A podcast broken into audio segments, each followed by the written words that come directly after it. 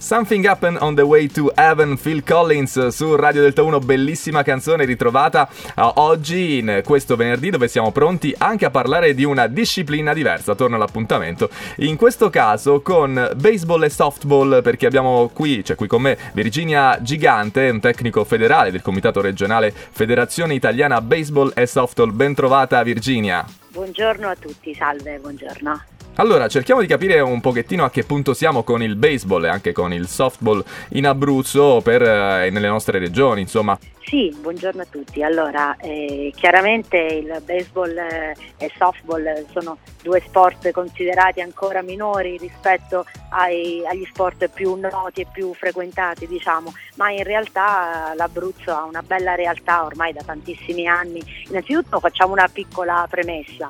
Eh, in Italia il baseball è giocato principalmente dai, dai ragazzi, dai maschietti, mentre il softball è dedicato alle donne. Questa è una prima premessa, diciamo, fondamentale fondamentalmente si tratta dello stesso sport ma eh, con qualche regola diversa. E in Abruzzo ci sono varie realtà ormai radicate da anni, eh, il Comitato regionale Abruzzo copre diciamo, tutto ter- quasi tutto il territorio regionale, abbiamo tre squadre nelle, iscritte alle categorie seniores, due nel baseball che sono il Chieti Baseball e il progetto Teramano e una nel softball che in Serie A2 che è l'Atoms Softball Chieti. E le realtà eh, abruzzesi giovanili sono tante, partono dal mini baseball e il mini softball che sono le categorie più piccole dedicate ai bambini da 5-6 anni, poi ci sono eh, gli under 12, gli under 15, da quest'anno anche un under 18 di softball e insomma diciamo che sono ben rappresentate tutte le categorie di età. Ecco. Benissimo, e... Virginia, sei stata molto chiara. Ecco, allora anche i giovanissimi dove possono venire a giocare per cominciare a testare se effettivamente fa per loro questo sport? C'è il Baseball Club Teramo, il progetto Baseball Teramano, il Pescara Baseball e Softball, il Chieti Baseball, l'Atoms Chieti Softball il Tollo Baseball e Softball e anche gli Arpais Sulmona che da qualche anno sono tornati a far parte del panorama regionale con una squadra senioressa amatoriale diciamo.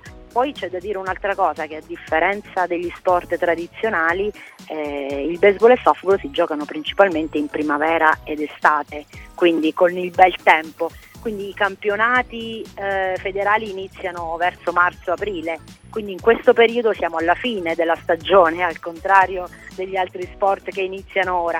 Noi siamo alla fine della stagione 2022 e si rinizia con la preparazione atletica in palestra. Virginia sei stata utilissima per me e per gli ascoltatori. Posso aggiungere un'ultima cosa? Eh, in questo periodo il comitato regionale eh, è impegnato anche nella promozione dello sport giovanile anche attraverso dei progetti eh, dedicati all'attività giovanile della FIBS nazionale e poi del CONI, quindi c'è tanta possibilità anche nelle scuole di avvicinarsi a questo sport, di praticarlo magari nelle ore di educazione fisica e poi eh, trasferirsi nelle varie società per proseguire il lavoro insomma, diciamo, sul campo. Quindi vi aspettiamo, potete seguire le nostre squadre sia su, sulle pagine FIBS del Comitato regionale ma anche sulle pagine social delle varie squadre. Quindi aspettiamo tanti ragazzi per eh, continuare la nostra attività anche per il 2023. Grazie mille a Virginia Gigante in diretta su Radio Delta 1. Ciao!